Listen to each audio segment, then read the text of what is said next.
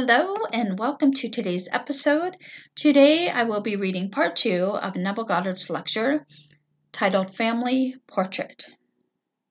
So Neville continues to tell his audience So you desire to live and you want to be perpetually tied to someone you don't even know. And yet know you are tied to one that you've been tied to for years and years. She's a lady my senior by quite a few years, and here she has been happy but it wouldn't be that one by their concept. It would be a proxy she had never met before. But she will not meet him. She will find herself in this world, and she may not find herself in the environment where she makes the contact with her present husband. She may be married again to another, because in the world into which we go, we marry, as told us in Scripture. If you want to find the passage, read the 20th chapter of the Gospel of Luke. Those who do not marry are only those who are resurrected, because the resurrected are above the organization of sex and they marry no more. Why? Because they cannot die anymore. They are now sons of God, being sons of the resurrection. Luke 20 36. And they do not create under a divided image. So anyone who is resurrected here, at that moment in time when he departs this section, others see him go and call him dead he is not dead, neither will he be restored to life in a world like this. He will be born in a new age, and that age is entirely different. He will be clothed with the divine body. That body is heaven itself. For whatever he or wherever he is, clothed, as he will be then, is heaven. For nothing can remain imperfect in his presence.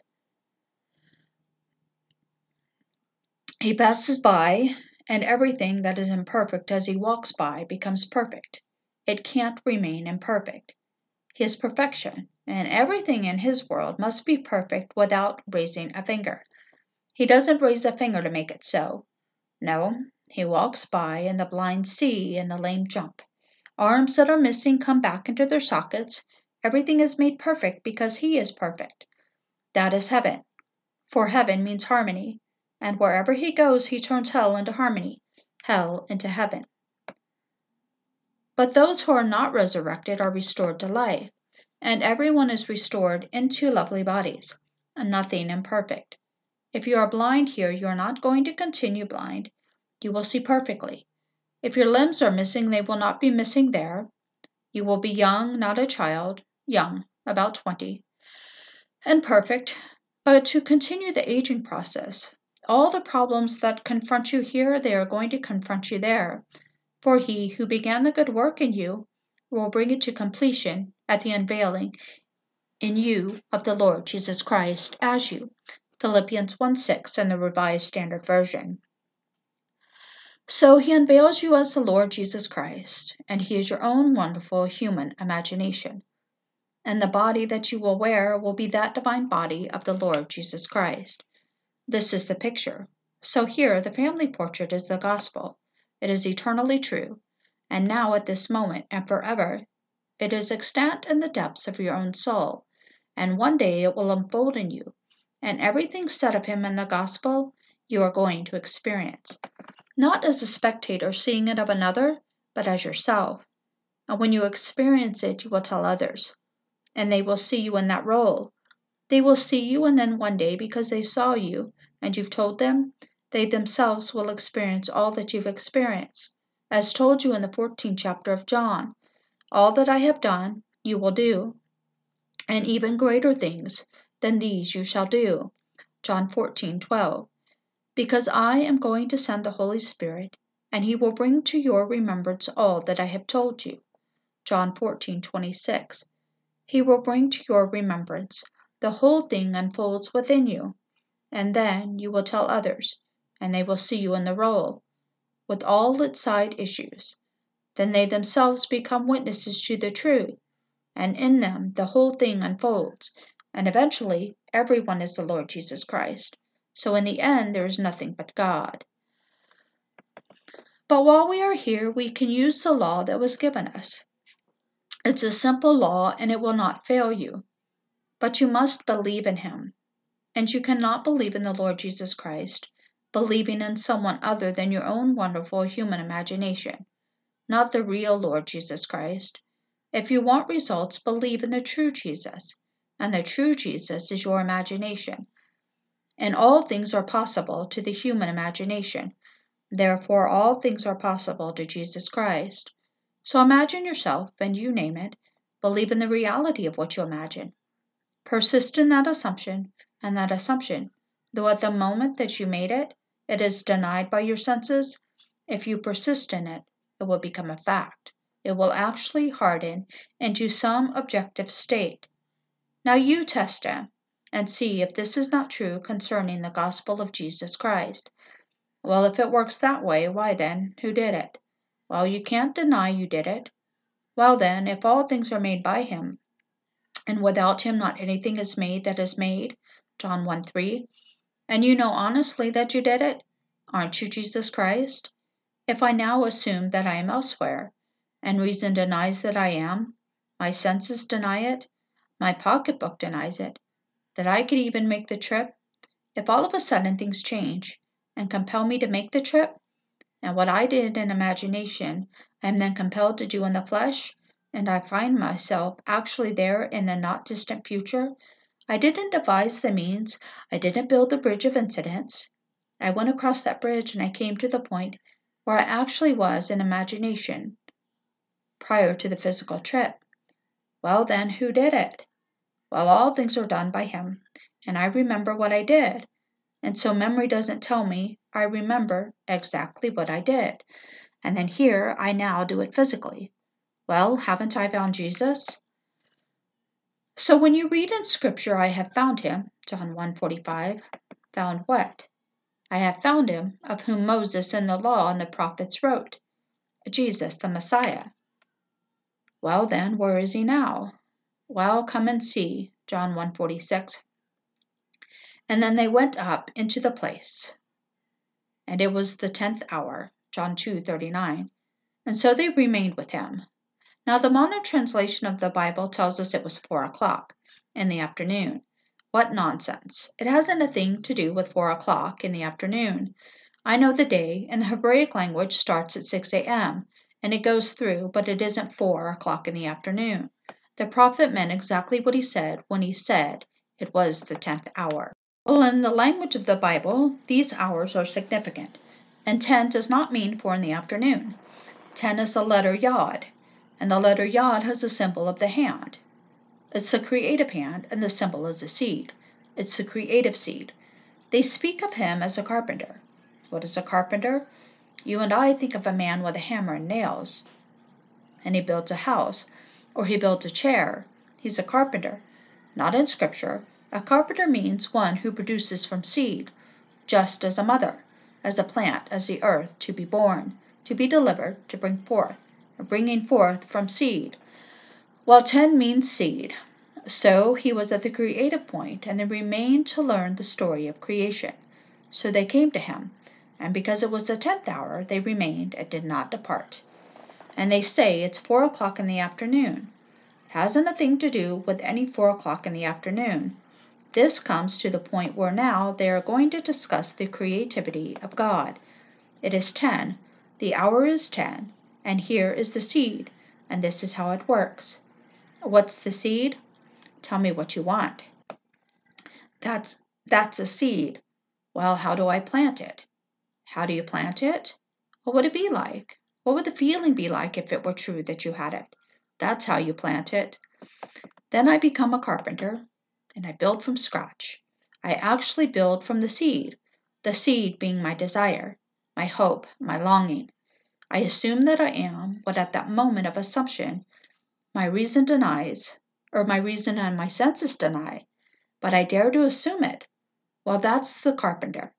So they went to the carpenter's house, and it was the tenth hour, and he shows them the secret of bringing things out as you would out of the earth, out of the woman, out of the plant.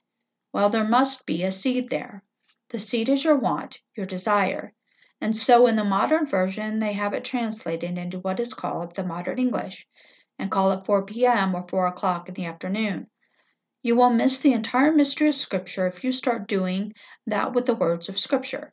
These meanings are unique, and they are forever, and you can't change them.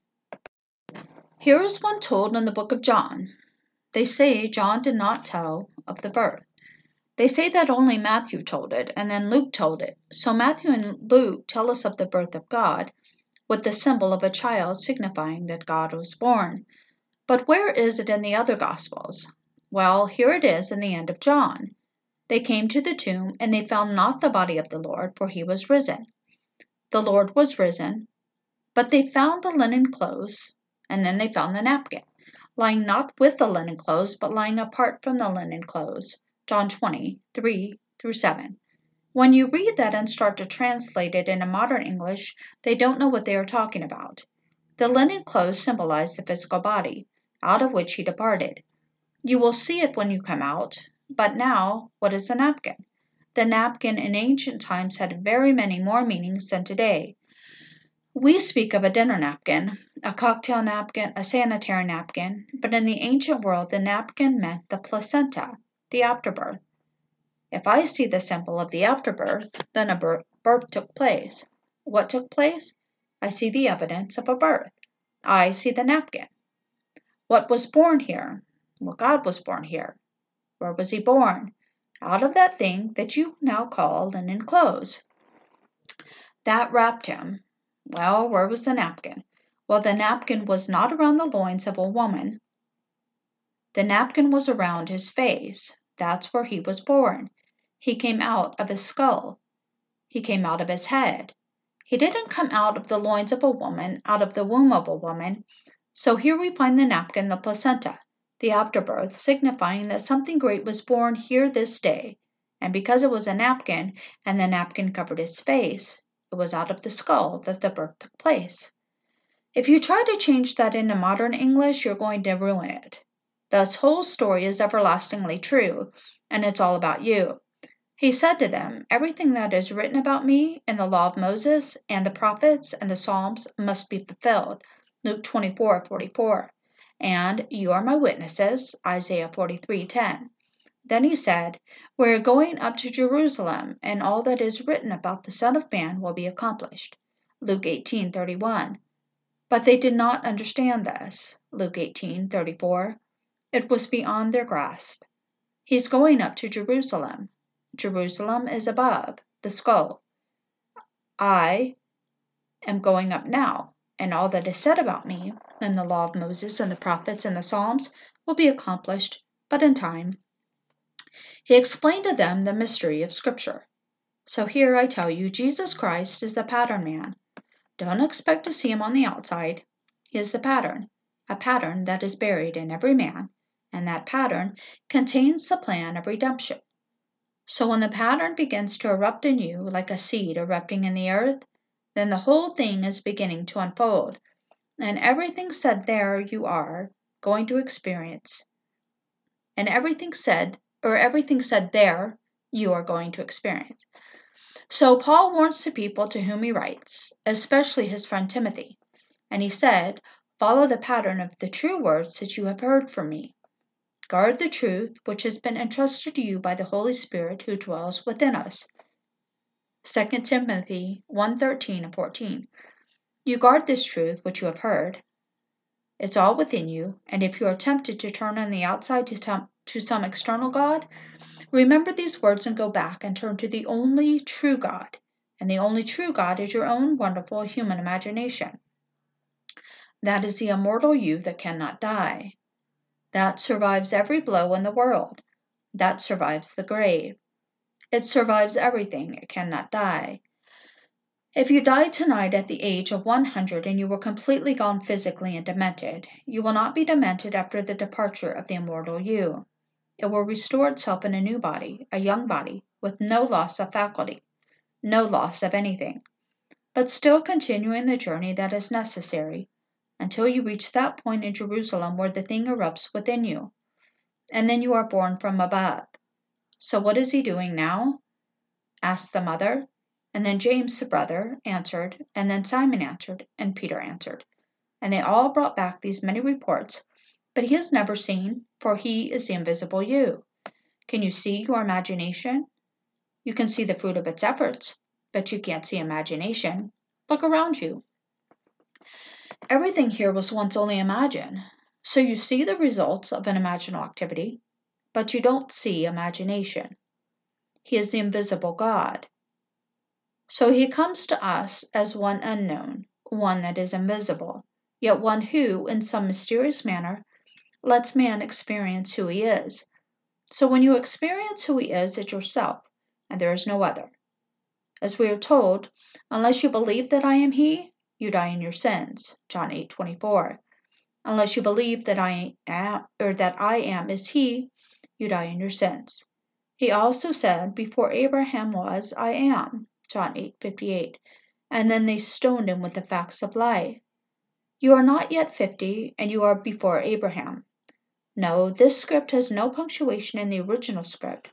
Read it with punctuation. Put the punctuation differently. Before Abraham was, and he put it, I am. Put it now before Abraham. Before Abraham, comma, was I am. Nothing precedes him. Nothing precedes I am, for that is the name of God forever and forever and forever.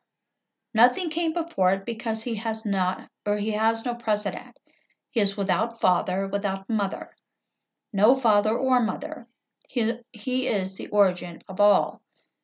He has not originated from something other than himself. He is the origin of all. So before Abraham, comma, was I am. John 8:58. Now we can make it more sensible. Before Abraham was I am. All right, that's perfectly all right, but this changes it somewhat.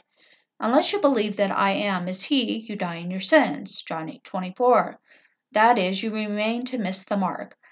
Well, if you believe that I am is your own wonderful human imagination, then you can't miss the mark, because all things are possible to him. Mark 9:23. And you simply imagine the state desired. Persist in that imaginal state, and it will come to pass. So the story, as told us in the scripture, is everlastingly true. No one can change it. Do not add the words of this book.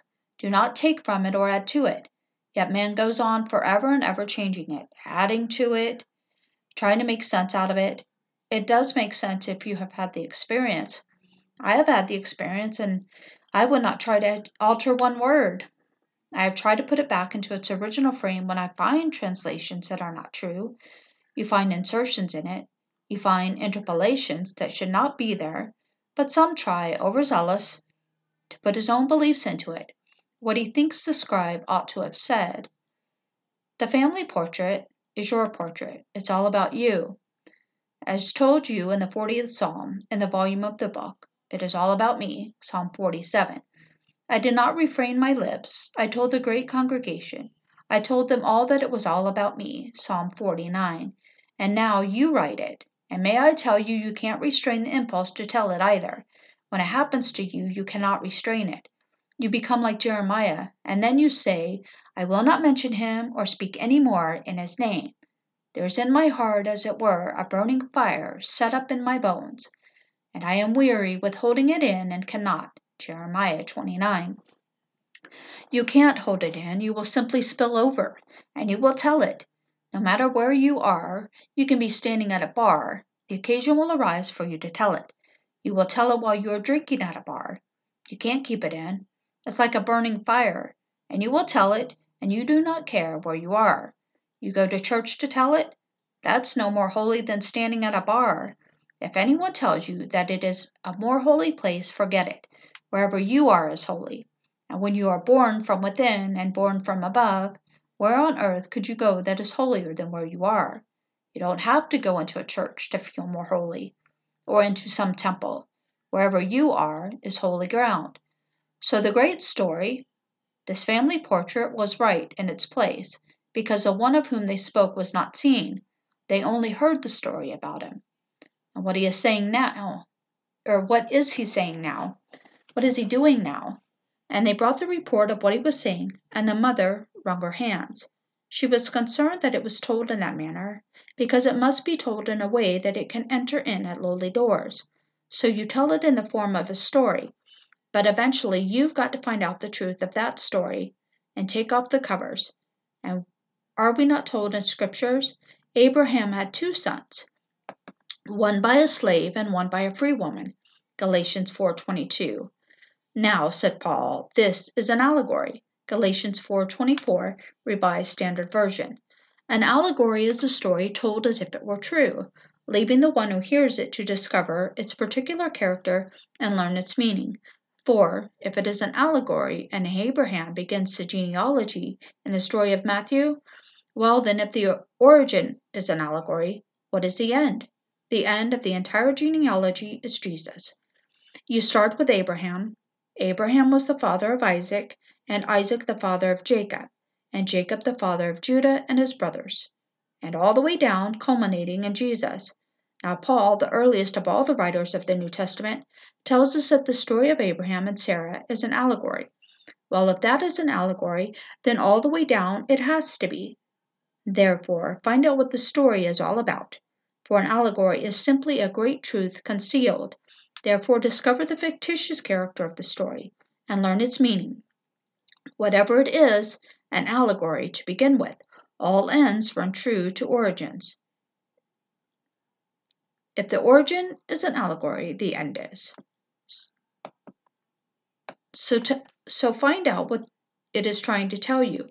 Well, if it's trying to tell us our own story and the whole drama unfolds within us, and you are the Lord Jesus Christ, every little child born of woman, his true identity is the Lord Jesus Christ, and he is taught, in the beginning, to turn on the outside for his own true identity, and he worships the shadow, because he has to turn within to find it, and it can't even be near, for nearness would imply separation.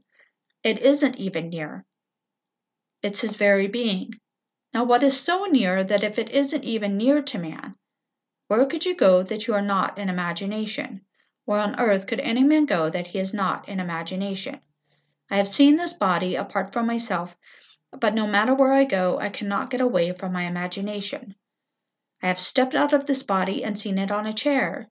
I have seen it on the bed in a state of catalepsy and seen it as something distinct from myself, but I can't go any place where I am distinct from being. Wherever I am, well, that's where I am. That's my reality, and that is my imagination. I can't even claim my imagination. I am the reality named imagination, and so I can't go any place and get away from that reality. Well, I can get away from this, indicating the physical body, and if I can get away from this, this isn't my reality.